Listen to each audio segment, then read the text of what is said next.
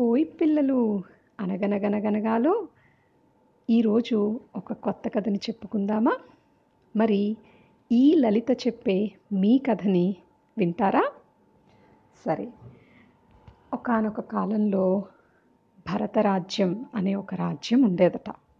ఆ రాజ్యం ఎంతో అందంగా సుసంపన్నంగా వెలుగొందుతూ ఉండేదట.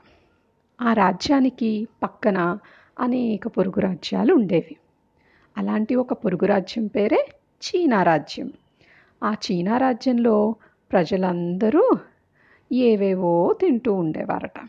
అలా ఒకసారి ఆ రాజ్య ప్రజలు ఒక గబ్బిలాన్ని ఆహారంగా తినేశారట. అంతే అక్కడ ఆ గబ్బిలం ప్రదేశంలో ఒక పెద్ద రాక్షసుడు ప్రత్యక్షమయ్యి ఏంటి నన్ను తింటారా?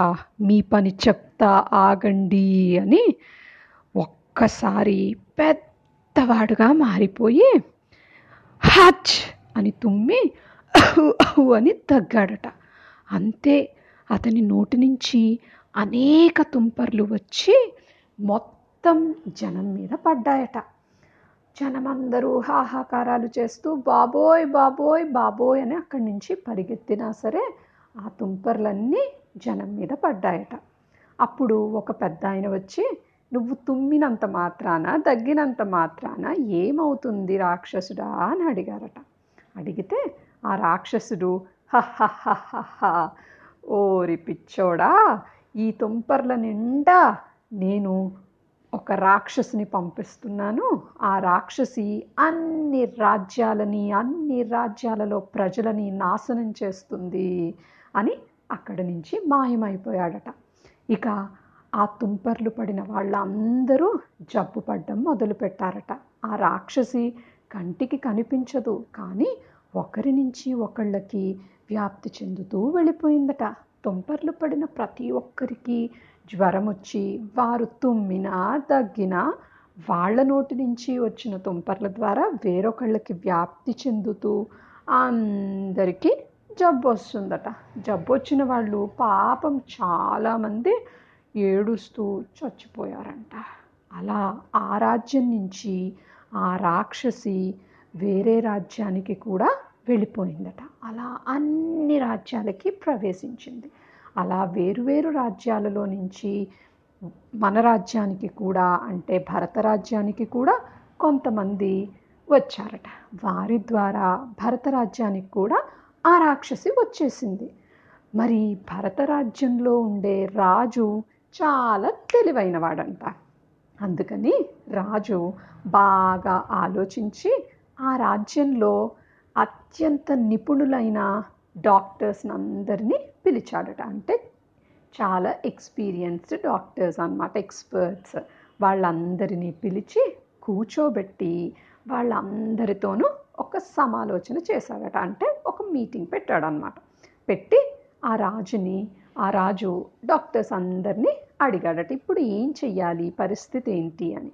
అప్పుడు డాక్టర్స్ అందరూ రాజా దీనికి సొల్యూషన్ ఒకటే ఉంది. అదేంటంటే జనాలు ఒక ప్రదేశం నుంచి ఇంకో ప్రదేశానికి వెళ్ళకుండా కట్టడిగా ఇళ్ళల్లో కూర్చోవాలి. అలాగే తుమ్మిన దగ్గిన కర్చీఫ్ అడ్డు పెట్టుకోవాలి. అలాగే మాస్కులు కట్టుకోవాలి. అలాగే చేతులు శుభ్రంగా కడుక్కోవాలి. మన శరీరంలో ఇమ్యూనిటీ అనేది ఉంటుంది. అంటే వ్యాధి నిరోధక శక్తి ఉంటుంది. ఏ సూక్ష్మజీవి బయట నుంచి వచ్చినా ఏ రాక్షసుడు బయట నుంచి వచ్చినా మనిషి శరీరంలోనికి ప్రవేశించకుండా చక్కగా మన భరతరాజ్యంలో పూర్వకాలం నుంచి మన ఋషీశ్వరులు చెప్పిన పసుపు సొంటి మిరియాలు మొదలైన వాటన్నిటినీ తింటూ ఉంటే మనకి ఈ వ్యాధి రాదు మహాప్రభో అని చెప్పారట. వెంటనే రాజు అప్రమత్తమైపోయి టక టక టక టక టక దేశ జనానికి అందరికీ ఆ రాజ్యంలో ఉండే ప్రజలందరికీ ఎవరిని ఇళ్ళల్లో నుంచి బయటకు రావద్దని ఆజ్ఞాపించాడట. రాజు ఆజ్ఞ ప్రకారమే ఆ రాజ్యంలోని ప్రజలందరూ ఇంటికే పరిమితమై ఇంటిలో ఈ డాక్టర్స్ చెప్పిన సలహాలన్నీ పాటిస్తూ ఉన్నారట. ఆ రాజు ఈ రాక్షసిని తరిమి కొట్టడానికి ఏం చేశాడో తెలుసా? ఆదివారం సాయంత్రం తొమ్మిది గంటలకి దీపాలు వెలిగించమని అందరితోనూ విజ్ఞప్తి చేశాడట. మరి ఆ రాక్షసిని మన దేశం నుంచి భారతదేశం నుంచి తరిమి కొడదామా పిల్లలు? ఆదివారం సాయంత్రం తొమ్మిది గంటలకి మనందరం మన ఇళ్ళ ముందు దీపాలు పెడుతూ ఎవ్వరూ ఇంటిలో నుంచి బయటకు రాకుండా ఉందామా మరి?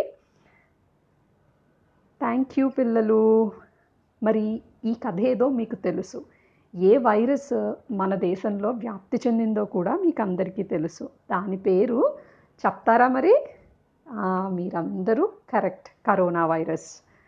ఈ కరోనా వైరస్ నుంచి మనందరం రక్షింపబడాలంటే ఎవ్వరూ ఇళ్ళల్లో నుంచి బయటకు రావద్దు. అలాగే మీ చేతులు ఎప్పుడూ శుభ్రంగా కడుక్కోండి. అలాగే మన ఇళ్ళల్లో ఉండే పసుపుని సొంటి మిరియాలు అమ్మని అడిగి అవన్నీ మీకు కూడా కొంచెం కొంచెం ఇవ్వమని చెప్పండి పిల్లలు. సియూ